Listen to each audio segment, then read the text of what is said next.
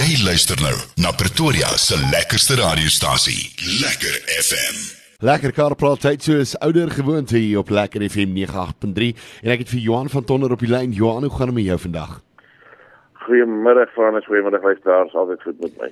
Ag, dit gaan baie lekker hierdie kant. Uh, ek uh, hoor daar by julle is dit maar reënerig weer en alles. Ons het ons reënerig weer gehad. So ja, baie sterkte daarso. Ja, reënerig weer. Ag, dit is eintlik welkom na 'n paar warm dae.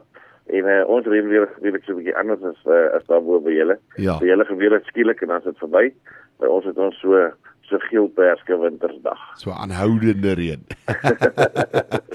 Johan, ons praat vandag so 'n bietjie Kia Carnival. Vertel ons 'n bietjie meer oor die motor. Kia Carnival, uh, wat 'n praktiese motor. Uh, dit is natuurlik nou 'n uh, 'n mensekarweier en uh, mense sien al meer van hierdie voertuie.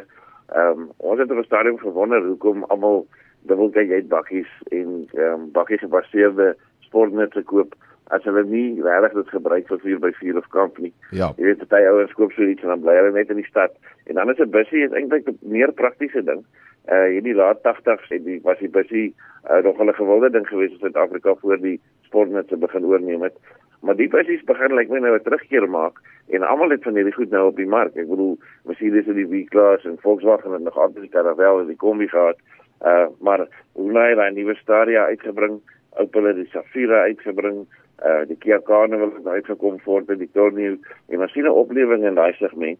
En ehm um, ja, ons het nou die Kia Carnival bestuur en uh hulle het hom so 'n bietjie anders gemaak. Hulle wou nie gehad het hy moet soos 'n bussie lyk nie. So sy profiel is 'n bietjie laer, ehm um, weet meer soos 'n soos 'n kar sit. Wat ook beteken dat jy sit nie laag soos in 'n sedan nie, maar jy kyk op die op, op te klouter soos 'n SUV of 'n bus nie. Dat jou in en uitkomposisie is baie neutraal. Ehm um, is en hierdie voertuig is absoluut absoluut prakties. En ek het so geniet om die ding te ry. Tot die eerste ou vir my gevra het, werk ek vir Agbop of vir Dans. maar, maar ja, want dit lyk amper soos 'n soos so 'n tipe van motor, maar net so vinnig as 'n mens nou kyk na as mense nou voor oopmaak en mense kyk na spesifikasie gewys, hoe vergelyk hy na met ander motors in sy segmente en uh, as mense kyk na krag en al daai tipe van dinge. Maar ek wil vra die luisteraars wat wat nou kan nie as hulle bestuur nie, kan kyk op Facebook of Trailrider Media het ek 'n klomp foto's opgesit van hoe dit lyk uh en al die verskillende sitplekke en goed. Maar soos ek sê, so heerlike luxe voertuig. Maak jy hom oop voor, uh daar's vier modelle, almal dieselfde enjin. Maak jy hom oop voor jy 2.2 liter viersilinder turbo diesel, 148 kW, 440 Nm wringkrag. So hy het lekker krag, selfs al het jy klomp mense aan boord. As jy op die snelweg ry en jy hom verbygaan, hoef jy nie te beplan jy sit net jou voet neer en dan gaan hy. Hy het natuurlik ook hierdie um dynamic cruise control, hy het uh, baanbeheer, hy het uh, blinde kolbeheer, hy het kameras reg rondom. Jou sitplekke kan verkoel en verhit. Jy het letterlik het 'n 10 of 'n 12 luidspreker, Bose surround sound klankstelsel. Um leaks, leaks, leaks. Die tweede ry sitplekke, dis natuurlik 'n sewe sitplekker en jy kan hom ook kry in 'n ag sitplekker.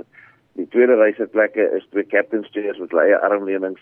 Ehm um, dit is hier voorsit dat jy het jy drie USB ports dan in die middelste ry het hulle eie USB ports. Die agterste ry, sou jy nie glo nie, het hulle eie ry USB ports. Sure. Ehm um, daar's meer glashouers in hierdie kar as wat daar mense in dit plekke is. Ehm uh, baie baie baie prakties. En dan anders as jy die sewe sitplek uh, sportnetse, want gewoonlik as jy die sewe sitplekke op het, is daar geen plek vir bagasie nie. Korrek. Met hierdie voertuig as jy agter oopmaak, is daar nog hoop plek vir bagasie. En natuurlik kan al die sitplekke plat slaan, so jy kan ehm um, ten minste twee kiste of ek nee ek bedoel 'n groot matras daar daar is dit as jy wil gaan kamp. 'n 'n uh, verskriklike praktiese voertuig. En uh, so jy sê baie spasie ook, uh, maar as mense nou kyk na die die bussies in sy segmente en daai tipe van dinge, hoe vergelyk daai spasie is het, het hy net so baie spasie, die, jy sien nou net daar's daar's plek vir twee kratte en ek weet nie wat alles daar so agterin nie. ja, hy het definitief hy staan nie terug spasie gewys vir enige Ja. van die bussies nie. Behalwe natuurlik dat sy profiel is bietjie laag, soos sy dak is 'n bietjie laag. ja. Ehm um, maar dit dit vat nou nie pak spasie noodwendig uh, vreeslik weg nie. Ehm um, en dan ook omdat sy sitplekke so veelsidig kan kan plaatslaan, ehm um, is dit 'n baie veel veelsidige bussie. Uh ook prysgewys in sy segment is hy redelik goed geprys want jy weet ons praat van die V-klas en die Volkswagen en daai goed almal ver oor 'n miljoen. Ja. Ehm um, die Stadia self raak nou aan 'n miljoen. Uh die Stadia natuurlik die boetie bussie van hierdie van die Kia En dan uh, as jy nou die noodwendig hierdie body shape vir die voertuig wil hê nie, hy sou presies dieselfde engine en dieselfde platform as die Kia Sorento, wat dat dit dan dan nou 'n SUV is. Ja. En um, ek moet ook vir jou by sê, ek het bestuur so amper 500 km van Kaapstad na George en uh, 7.8 liter per 100 km gebruik. Sure. Ek was ek was verbaas geweest. Dis Dit baie is wonderlik vir so groot voertuig. Ja, nee, definitief, definitief. Nou Johan, uh, net so vinnig net voordat ons groet prys gewys, waarna kyk 'n mens? Daar's vier modelle, almal van hulle dieselfde engine in, so jy kyk basies net na verskillende spesifikasies. En uh, hulle begin by 800 000 en dan die duurste een is so net oor 'n miljoen. So jy kyk na vier modelle, so 200 000 rand verskil tussen die tussen die vier modelle en dan kan jy net maar basies kies die een wat jy wil hê.